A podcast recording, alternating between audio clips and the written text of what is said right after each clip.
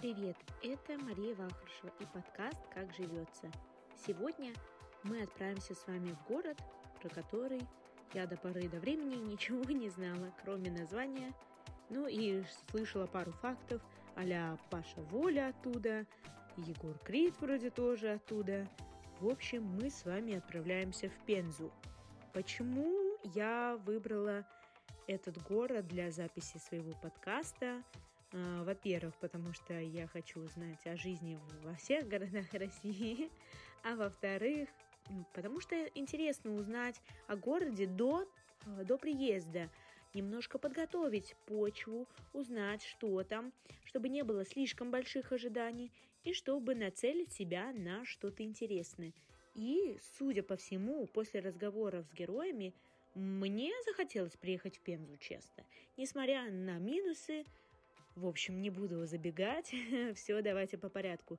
Сегодня рассказывать о Пензе нам будет Максим Костюшкин, руководитель одного проекта про усадьбы, также Амината Сисока, девушка из Мали, которая стала выпускницей Пензенского государственного университета, а также Наталья Коношенкова, главный редактор единственного в регионе молодежного журнала «Деловой».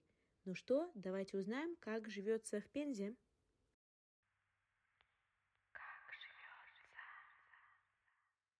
Одним из видов досуга в эти времена коронавируса стало для меня путешествие по Московской области, по различным усадьбам. И вообще я подумала, почему я раньше этого не делала, потому что усадьбы и разные архитектурные, региональные памятники — это очень интересно. Во-первых, ты не только изучаешь эту местность, но тебе надо добраться. Зачастую это поездка на электричке.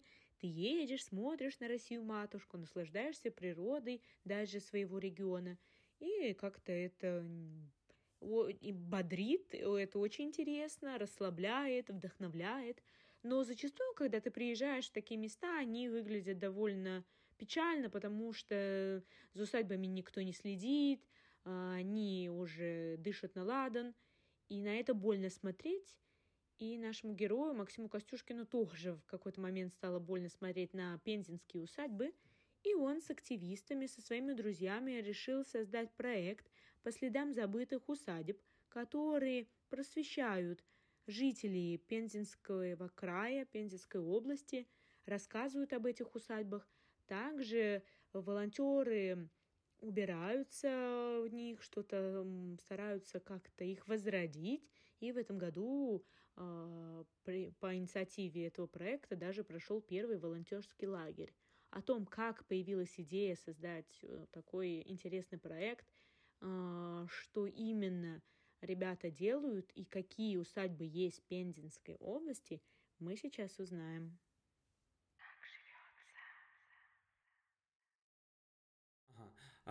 Проект по следам забытых усадеб появился в марте 2017 года. Был инициатором этого проекта. Вот сейчас являюсь, уже когда он перешел в более такой серьезный проект, уже в такой большой проект, я возглавляю его как руководитель проекта. Вот. Чем мы вообще занимаемся? Изначально проект начинался с экспедиций. То есть мы ездили по таким нашим разным местам Пензенской области, и мы исследовали. То есть сначала просто для себя интересовались, но решили, что на этом не надо останавливаться, и нужно что-то большее делать. Не только рассказывать, фотографировать и искать информацию, но и какую-то социально значимое дело какое-то делать для нашего Пензенского края. И в целом, вообще это получается для России. Тем самым мы решили и проводить уже непосредственно экологические акции. Потому что один раз, приехав на усадьбу, мы увидели, что руины, но руины еще заросли настолько, что а всю архитектуру, все здание вообще не видно.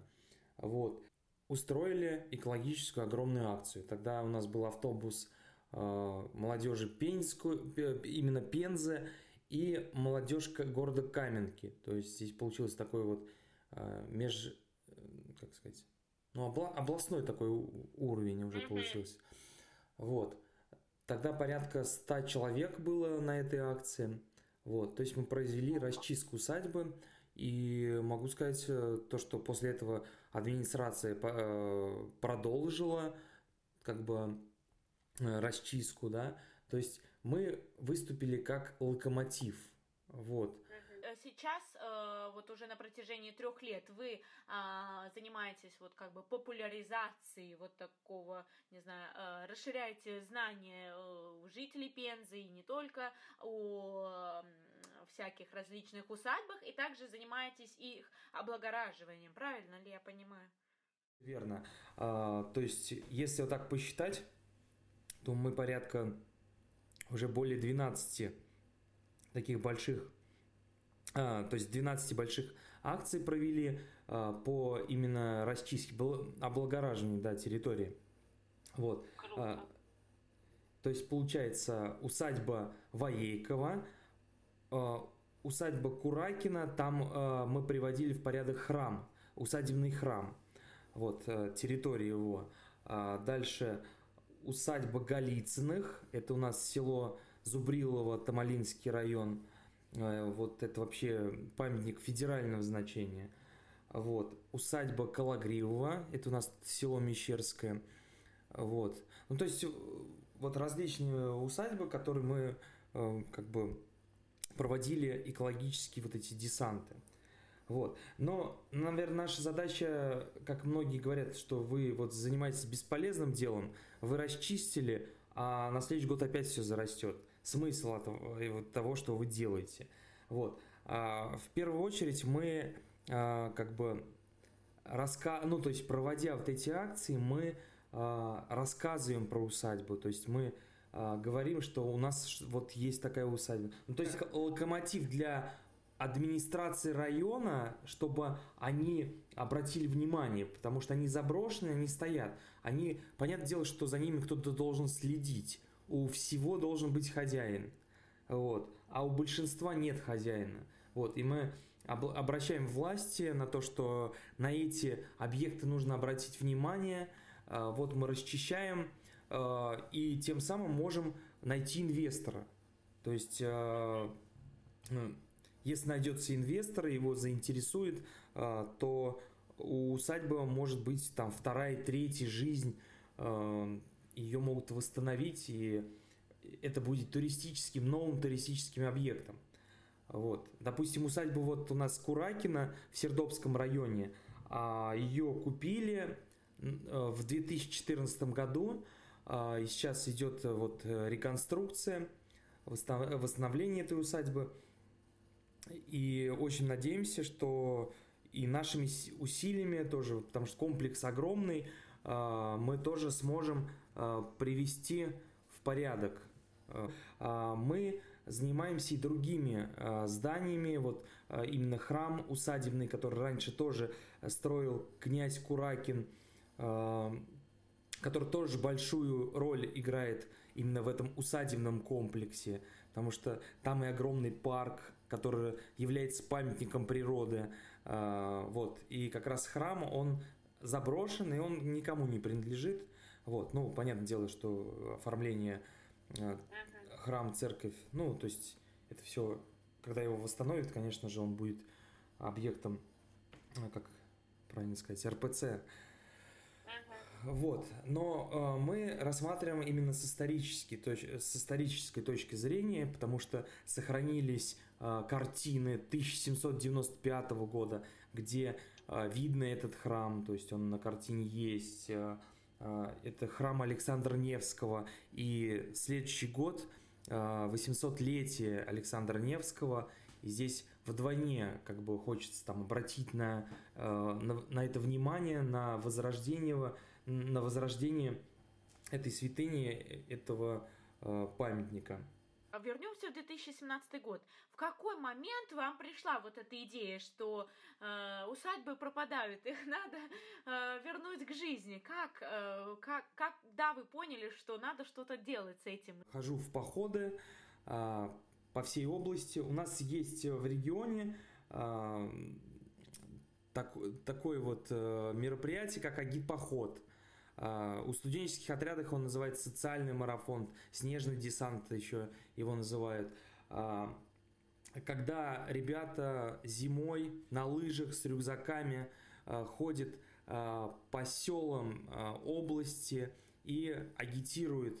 Кто-то в учебные заведения, кто-то в какие-то, то есть оказывает социальную помощь населению. Интересно.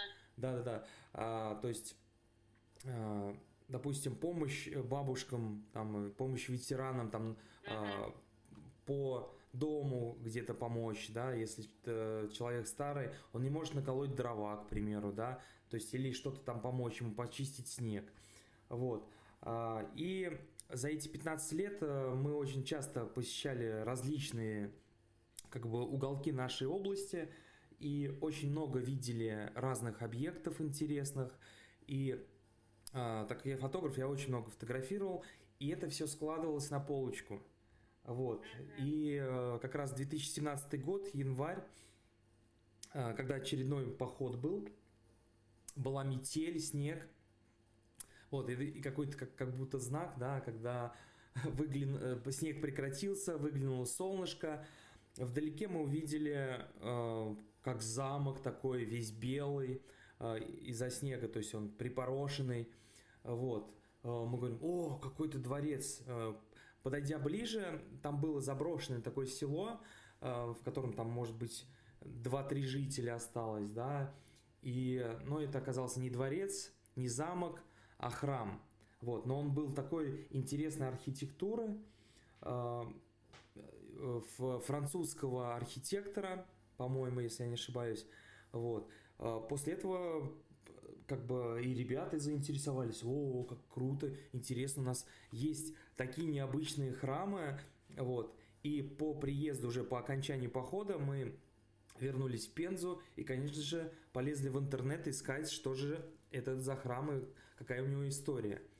Вот, то есть здесь такой вот интерес пробудился, какой-то вот знак, что ли, вот, и начали мы интересоваться более осознанно, вот, и непосредственно я уже предложил ребятам, говорю, а давайте попробуем вот создать такой вот проект, который будет рассказывать про наши замечательные уголки, такие вот, про наши памятники нашей области, нашего региона. И ребята поддержали, тогда тоже они это все видели, и у них появился тоже большой интерес.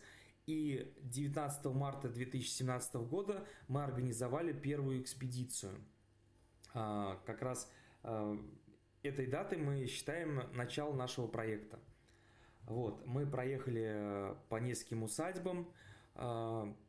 Почему именно усадьбы? Усадьбы – это комплекс, в которых входили и храмы, то есть это они были при селе, то есть это парк, это какие-то хозпостройки, это огромный дворец.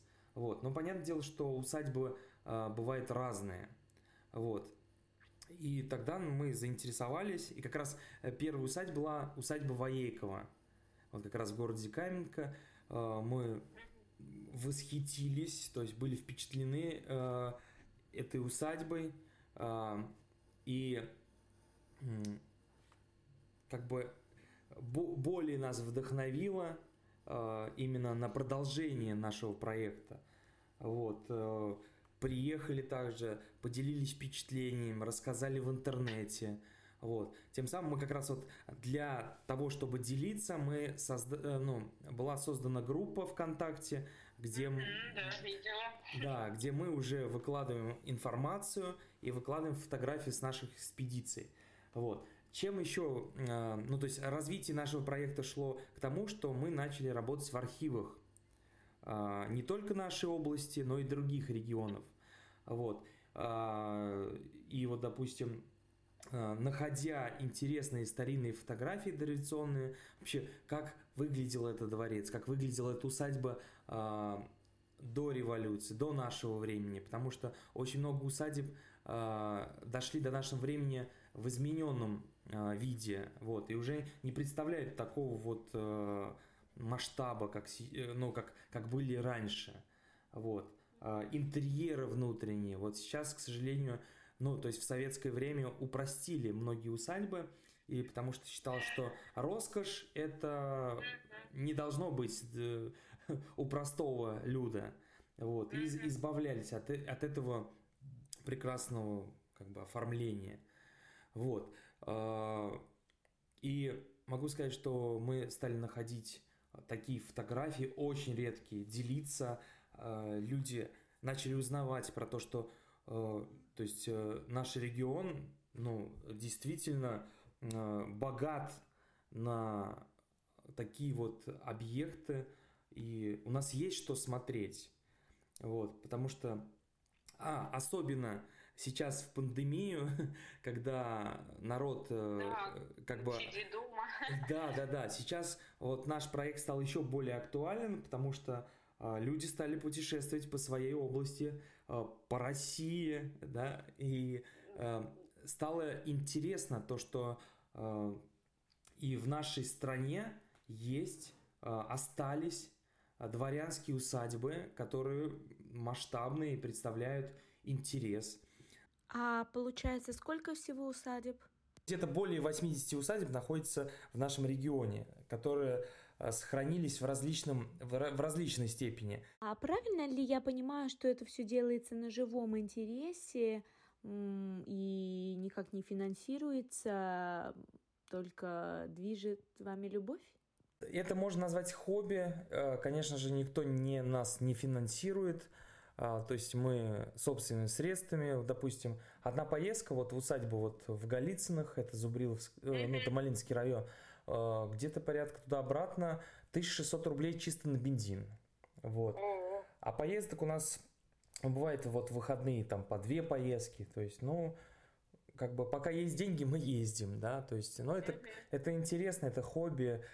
Для меня большое открытие, что в Пензенской области такое огромное, достаточное, скажем так, количество усадеб, и это очень круто, что вы занимаетесь этой темой, рассказываете людям, в общем, это супер идея, удачи вам с этим проектом, но если вот представим ситуацию, вы путешествуете, и вам скажут «Пенза», вы услышите слово «Пенза». Какая у вас будет ассоциация? Что вам еще нравится в родном городе? Мне вот нравится такая историческая застройка. Вот у всех есть известные, улицы. Вот как, допустим, Москва, Питер, там Арбат. Невский проспект, да. А у нас есть улица Московская, то есть это вот пешеходная зона, где справа налево смотришь историческая застройка, где старинные дома. Вот, конечно, жалко, что постепенно очень много потерялось со временем. Вот, то есть, многие ходят по этой улице и настолько замылился взгляд, что не обращает на детали. Вот. Если ходить по улицам и смотреть детали, то можно увидеть столько много интересного. То есть это и какие-то небольшие скульптуры, какие-то фрески, какие-то барельефы. Вот. То есть там лев небольшой, да, где-то на фасаде здания. То есть вот такие элементы, которые именно с отличительными чертами, которые вот интересны. Вот. У нас есть истоки Хопра, то есть чистой реки в Европе, где в советские годы был сделан туристический назовем, зону отдыха, поставили дедушка Хопра, большую как бы скульптуру, мельницу такую декоративную, то есть Ну, такое место для отдыха, да, то есть это родники, 12 родников, которые соединились в одно русло, и потом как бы появилась, ну, по легенде, появилась река, да, вот. То если рассматривать город Пенза, то мне всегда вот с детства нравился родник Самоварник.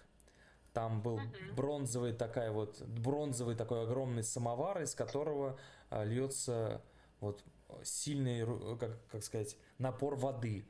Вот. Ну, это тоже такой комплекс из 3 небольших водоем, ну, таких бассейнов. Вот, где даже, как многие пишут, что в советское время даже там вот форель, ну типа рыба, вот. Но я могу сказать, и сейчас в одном из бассейнов, то есть я видел прям вот маленькие рыбки, прям плавают, вот. И зимой часто там использовали как купель. Все это, конечно, здорово, но скажите, пожалуйста, Максима, у вас были мысли уехать? Очень много было интересного сразу с детства здесь, в городе, в области, и поэтому, ну, как бы, мне не хотелось уехать, потому что здесь много всего интересного, вот. А, наверное, люди хотят уехать из-за того, что они здесь не нашли то, что им нужно. И какое определение вы могли бы дать Пензе? Пенза – это город хороших людей.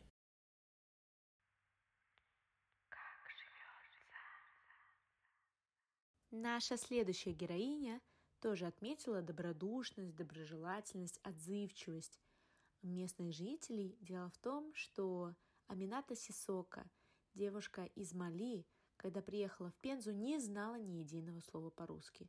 И, конечно, неизвестно, как сложилась бы ее судьба, если бы на ее пути не встретились бы классные и добрые люди, которые ей все подсказали, помогли найти, потому что, мне кажется, первое впечатление как раз самое важное о городе, и если бы ты остался один, без знания русского в чужой стране, без сим-карты, я думаю, был бы шок от такого опыта, но все получилось иначе, и Амината Сисока обожает Пензу и с теплом рассказывает о своих годах учебы и о городе в целом.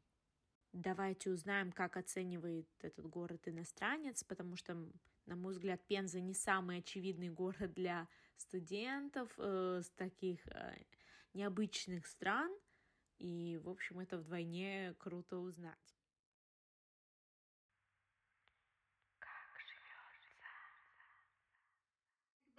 Я заканчивала лицей. Я была одна из самых лучших школьников. И после этого наше правительство, государство, они хотели финансировать мое обучение. И они мне спросили, есть выбор. Вы хотите, чтобы продолжать учебу в Китае или в России? Я спросила, чтобы подумать немножко, и я спросила у дяди, мой дядя, он тоже учил в Омск, город Омск. Он 20 лет жил там. Он мне советовал, что если я хочу вообще получить знания и увидеть красивое место, пейзажи и познакомиться с хорошей культурой, надо поехать в Россию. Я спросила, мне сказали, там очень холодно. Конечно, очень холодно, но он сказал мне, есть 3 сезона или 4 сезона, красиво. Есть весна, зима, как осень. Осень, да, осень. Осень. И он сказал, тебе очень понравится будет. И я спросила, хорошо, я тогда выберу Россию. И я спросила наше государство, я сказала, что я хочу улететь в Россию. Они сказали, хорошо, без проблем. И начинали искать университет для меня. Наверное, Пензенский государственный университет Quartet, они первые ответили приглашение. Они первые меня пригласили, и сразу мы делали документы, все побыстрее. И вот как я попала. Но ты, когда ты приехала, а ты знала что-то о Пензе? Начала гуглить Пенза, что ты поняла? Куда ты едешь? Честно говоря, я посмотрела в Google город Пенза. Я видела, что это очень красивый город, ну маленький, конечно. Я хотела в Москву, но, к сожалению, но ничего, не проблема была тут. Когда я прилетела в Москву, я вообще не знала ничего в русском языке, ничего, даже слова, буквы не знала, ничего. Как я поняла, там было писано на русском и на английском. Я понимала английский язык, из-за этого я смогла бы понимать немножко. И когда я, когда я поехала в Пензу, из Москвы в Пензу, в поезд, я спросила, там был молодой человек, который чуть-чуть понимал английский язык. Он мне сказал, если тебе нужно что-то, вообще спроси меня, я тебе помогу. Я сказала, хорошо, спасибо большое, мне нужно поехать в Пензу, я не знаю, где поезд остановится, как, ничего не понимаю. И он сказал мне, хорошо, я тебе помогу, как только приедем, я тебе скажу. Я сказала, хорошо, благодарю. И вот так он мне помог. И как только я приехала в Пензу, я не знала маршрутка, какая маршрутка доедет до университета. Я не знала, что надо делать. У меня была куртка, а эта куртка не очень теплая. Мне очень холодно было, потому что я приехала в начале декабря. Очень-очень холодно было. И там был тоже другой молодой человек, он военный. Он видел, что я новенькая, ничего не понимаю. Он подошел ко мне и спросил, а что ищешь? Русский язык, ничего. Я жесту показывала, как могу доехать до университета, пожалуйста. Он тоже меня не понял. Я показала письмо, наше письмо на русском языке. А, тебе нужно поехать в университет. И он сказал, хорошо, поедем. Вот так. Вообще в Пензе люди очень добрые, очень хорошие. Они вообще открытые. Даже у них серьезное лицо, но внутри они очень хорошие, добрые. У них доброе сердце. И вообще мне очень интересно было. Очень интересно. А вот смотри, а вот тоже, есть ли в Пензе еще какие-то другие студенты из Мали, и вот как на тебя в городе реагировали, что не было никаких проблем вот с этим, что ты иностранка? Да, я не считаю, что это проблема, я думаю, что это просто привык, они не привыкли увидеть темной кожи. Они просто, если которые даже не трогали, ой, боже, это точно ваш цвет кожи, это так? У вас, как вы понимаете русский язык, когда я разговариваю по-русски, они в шоке, они спросят, как ты понимаешь русский язык вообще? Я сама сижу, учусь русский язык, я очень люблю русский язык, честно, потому что я полиглот. Я люблю разные языки, я понимаю 5 языков. И русский язык это был самый сложный язык вообще для меня. Чтобы понимать русский язык, вау, я не знаю, как это объяснить. Для меня, честно, это второй язык, который очень трудный в мире. А первый какой? А первый китайский? Да, первый китайский язык, второй русский вообще. Но люди, конечно, они иногда, если которые, когда у меня увидят, называется меня негритянка. Конечно, это обидно. Обидно было. Однажды я спросила нашего преподавателя Татьяна Кашелова, Татьяна Владимировна, я спросила, почему русские люди называются африканскими негритянками.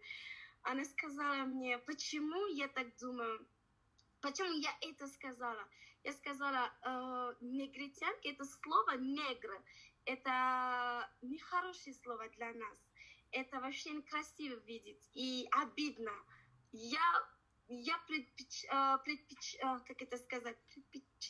Да, предпочитала, да. Называется мне африканка и не негритянка. И она мне сказала, если русский человек тебе называется негр, это плохо, но негритянка — это как милые слова. А я сказала, мило, это мило так. Говорит, да, это мило, потому что негритянка — это как аминатушка, мамочка, вот такие. Я сказала, ну, все равно мне не нравится. Лучше мне называется африканка, либо темнокожая. Это не обидно, но негритянка — это обидно. Она мне сказала, если другой человек тебе говорит негритянка, спроси, почему. Я сказала, хорошо. Но вроде я это не сделала вообще.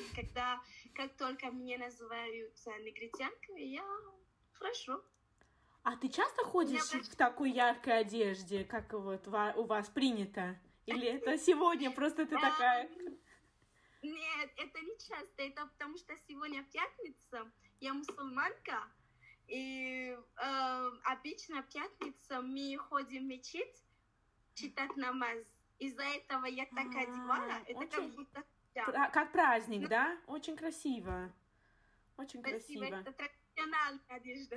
А вот да, а вот смотри, а вот разница в одежде, вы очень ярко одеваетесь, а в России... Да. Да, а в России вообще по-разному, очень разные. Джинсы, майка, что еще, рубашка. Обычно в моей стране люди, женщина должна закрывать свое тело и одевать, свободную одежду. Но наоборот, в России там свободная одежда, это джинсы и... Что тебе понравилось в этом городе? И что ты подумала, нет, это точно не для меня, мне это не нравится? Как это? У меня есть много больше... Мне очень больше нравятся вещи там, чем не нравится, как это сказать. Да, мне больше плюсов, чем минусов, да? Да, потому что Пенза стала как у меня второй город. Вообще, я вообще очень хорошо знаю Пензу. И места, которые мне понравились, это Спутник. Я думаю, что вы не знаете. Нет. Там есть место. Это пляж, очень красивый пляж. Там есть красивые здания. Вообще очень красивое место. Сначала хотела в Москву, вот потом ты приехала, узнала и подумала, хочу в Москву или нет, Пенза лучше. Что ты подумала? Когда я приехала в Москву первый раз, это была вообще Москва очень большая город.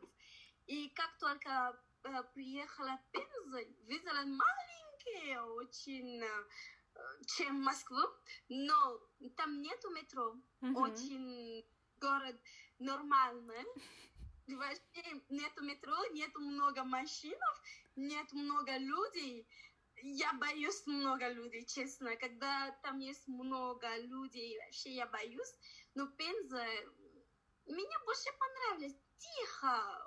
Очень тихо, там очень тихо, а наоборот, Москва очень шумная, люди ходят везде и так далее.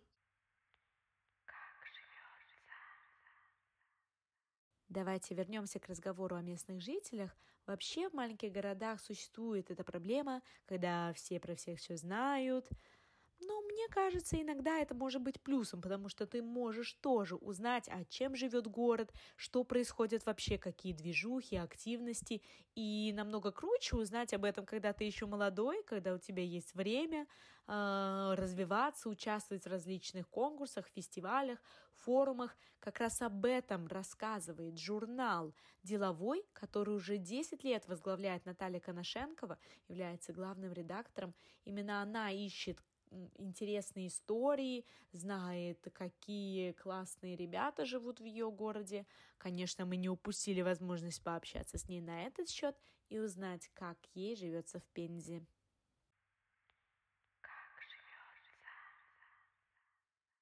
Я не помню, напомни мне, пожалуйста, вот историю появления его на свет, твоего детища. Сколько ему уже лет?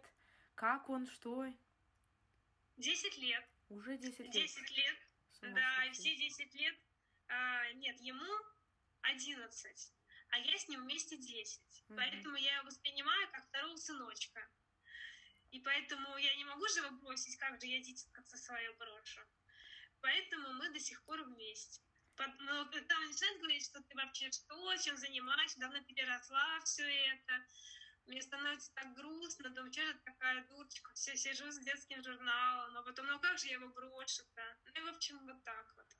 Вот, у нас но это, любовь. Не знаю, на мой взгляд, это круто, что это единственный, я так понимаю, у вас такой похожий журнал, посвященный... В регионе да. Молодежный единственный журнал, да. Но это была инициатива Министерства образования. Они решили, что региону нужно молодежное издание, и вот, в общем-то, выбери как-то деньги, причем из федерального бюджета, на его вот создание.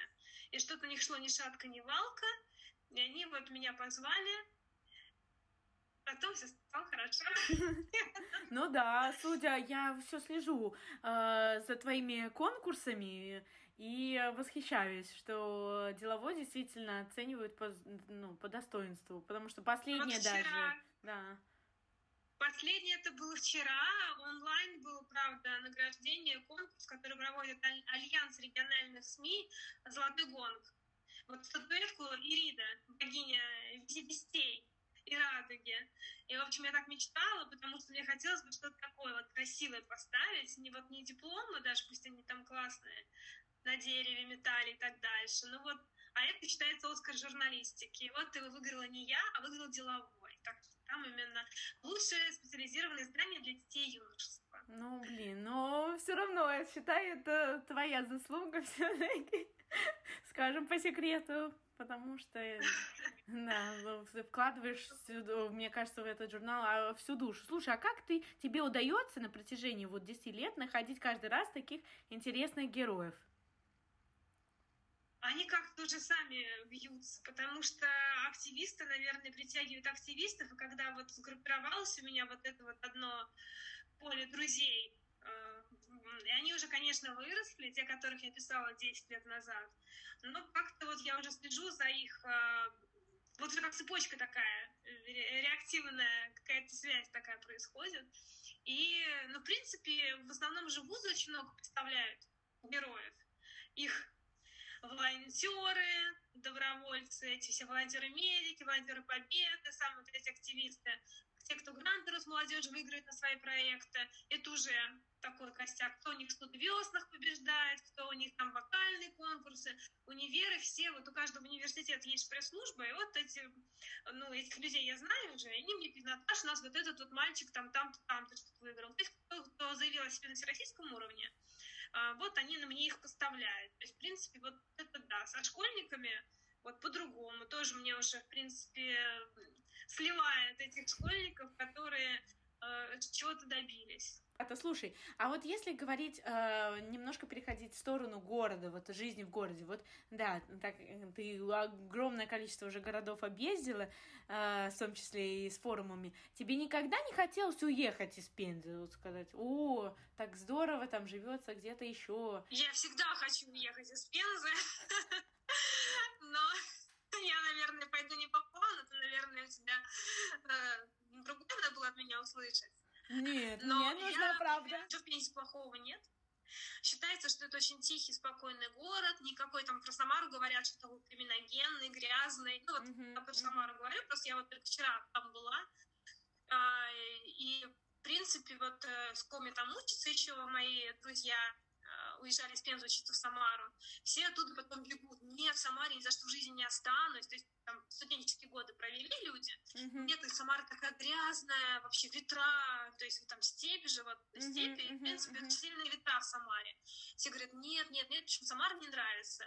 Пенза очень такая спящая, спокойная, инертная. Говорят, что вы в своем болоте сидите, и вас поэтому все устраивает. Вот. Кто-то говорит, что слишком инертные жители здесь, которым вот будет такая власть, какую еще дурь не придумает, а люди все проглатывают. То есть так вот говорят, что такая она спокойная, не буйная Пенза, нет никаких таких настроений. Вот, например, мне кажется, очень такая движуха, вот в Перми как раз много такое, вот они там свое мнение высказывают. Вот, я бы на Кавказ поехала. Ага, ну твоя душа, твоя горячая душа тебя туда тянет. Нет, меня пугает, нет, вообще я просто люблю горы. Я вот такой эстет, что мне нужен какой-то ландшафт, не вот как у нас, вот все ровненько. Мне вот какие-нибудь любые вот холмики бы хотя бы, уже хорошо. Это первое. А второе, я фанат там здорового питания, здорового образа жизни, и меня пугает, что Пенза вообще на первом месте по онкологическим заболеваниям. У нас онкодиспансер гигантский, его еще расстраивают, отстраивают. У нас были захоронения под Леонидовкой боеприпасов, которые вот был построен огромный комплекс для переработки вот этих опасных, как они называются, хранилищ всех. Несколько лет он работал, и почему-то у нас с онкологией очень все плохо. А я это очень боюсь, у меня фобия. И я бы вот уехала вот из-за вот этого. Поняла. А на Кавказе считается, что там как раз мало. Ну, говорят, потому что просто там диагностика слабая, без диагностики. Но я думаю, что все для отвода глаз говорят. Ну, там сколько долгожителей-то на Кавказе? Мне кажется, больше. Самое большое количество в России. Да. Слушай, нет, я не то, что... Кавказские минеральные воды, вот этот регион. Вот этот приятный больше. Такой Пятигорск, Кисловодск. Уехать на воды, отдохнуть, да? В Калининград я бы уехала. Да ты что? Ой, ну в Калининград... это отдельный разговор. Какое-то вообще гиперогромное количество людей переезжает. На самом деле я... Переезжают, да. У меня знакомых очень много переехали в Калининград. Я бы тоже переехала в Калининград. Приятно слышать, конечно, с одной стороны, а с другой стороны, я все-таки не до конца понимаю, как бы... Нет, конечно, я выделяю бонусы Калининграда, но там тоже огромное количество проблем есть, поэтому... Проблемы есть везде. Да, начнем с этого, поэтому... Слушай, а у тебя есть истории людей, которые вот переехали в Пензу? В Калининград понятно, а кто-то приехал в Пензу по своему добровольному желанию. Есть такие, интересно? Очень много иностранных студентов из Средней Азии, из Кыргызстана, Узбекистана, которые приезжают и потом остаются в Пензе.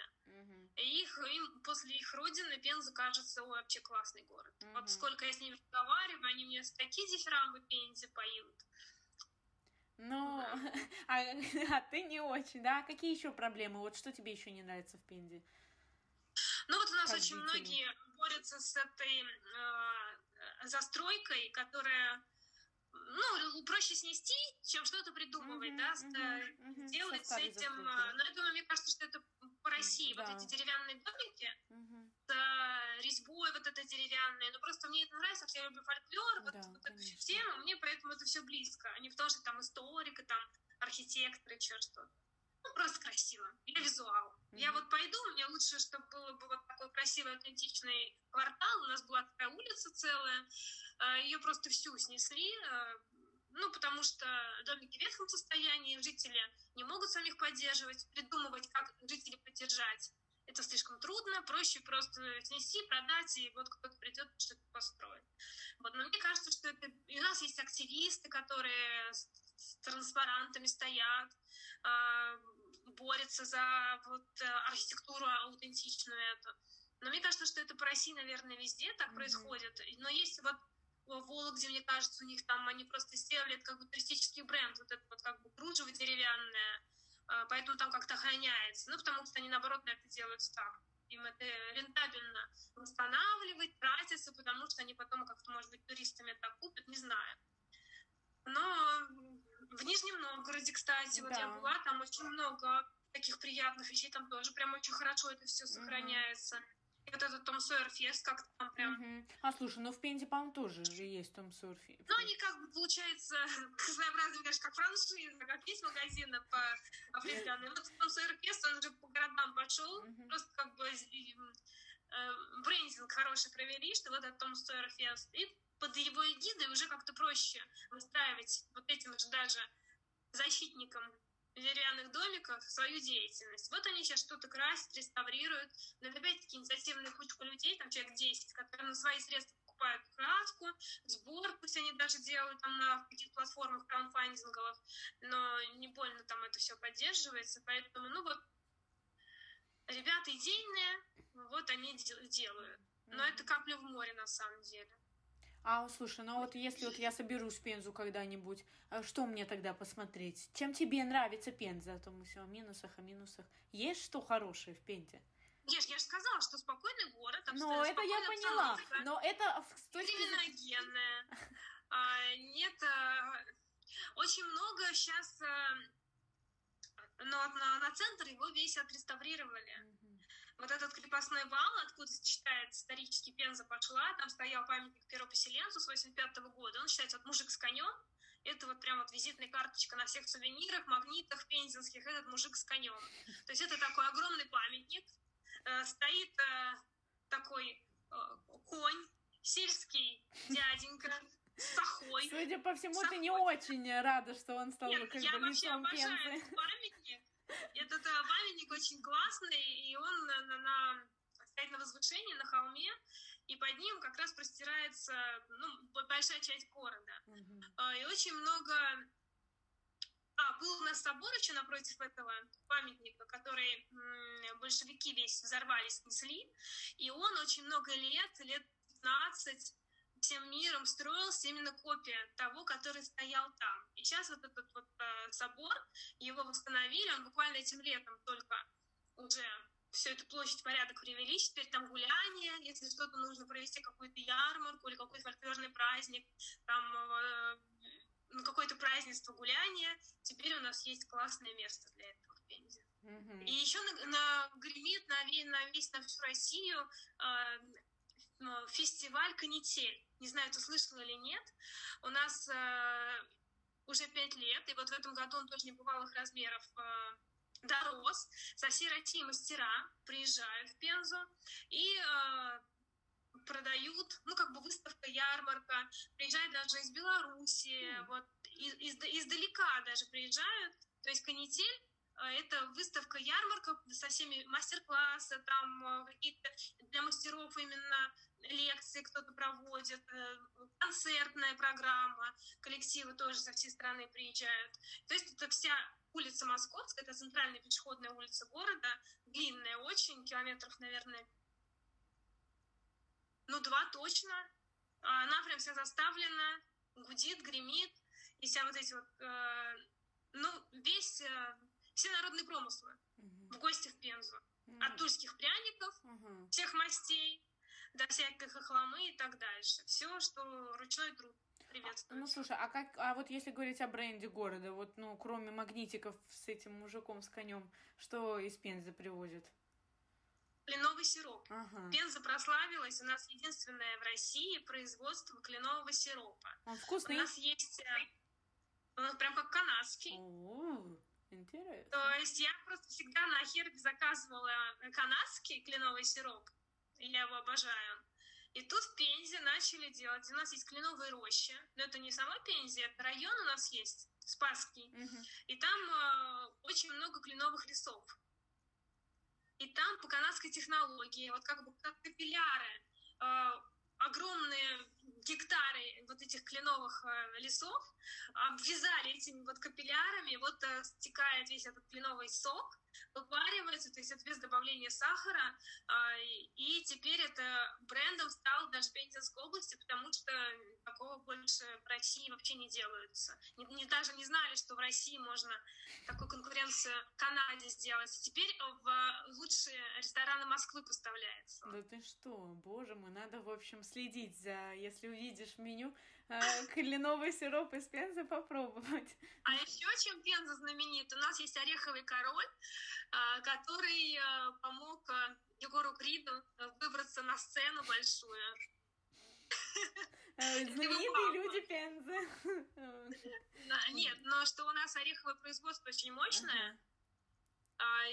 И вот папа Егора Крида, он у нас очень давно, много лет занимается именно ореховым производством на экспорт и так дальше. Такие эти урбичи делают. То есть урбичи. Орехи, да, знаю, да. Да, и ореховые пасты, ореховые урбичи. Вот такая вся тема.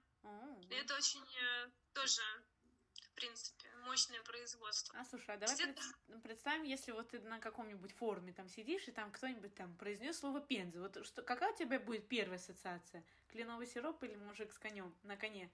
Или какая-то другая? Нет, у меня-то мужик с конем. Но когда я приезжаю на форум и говорю, что я из Пензы, все говорят: о, Егор Крид и Паша Воля. Вот они почему-то сделали бренд Пенза. Сказать бы, не знаю, Лермонтов. Лермонтов почему-то все считают, что Лермонтов в Пятигорске родился. Ну, вот люди на форумах связывают его с Кавказом Лермонтова. Ну, потому что много кавказских произведений, и все в голове сложилось, что Лермонтов — это Кавказ. Как бы все потом, открыв рот, узнают, что он вообще здесь у нас похоронен, в Тарханах. Если бы одним словом описать, как живется в Пензе, какое бы ты слово назвала?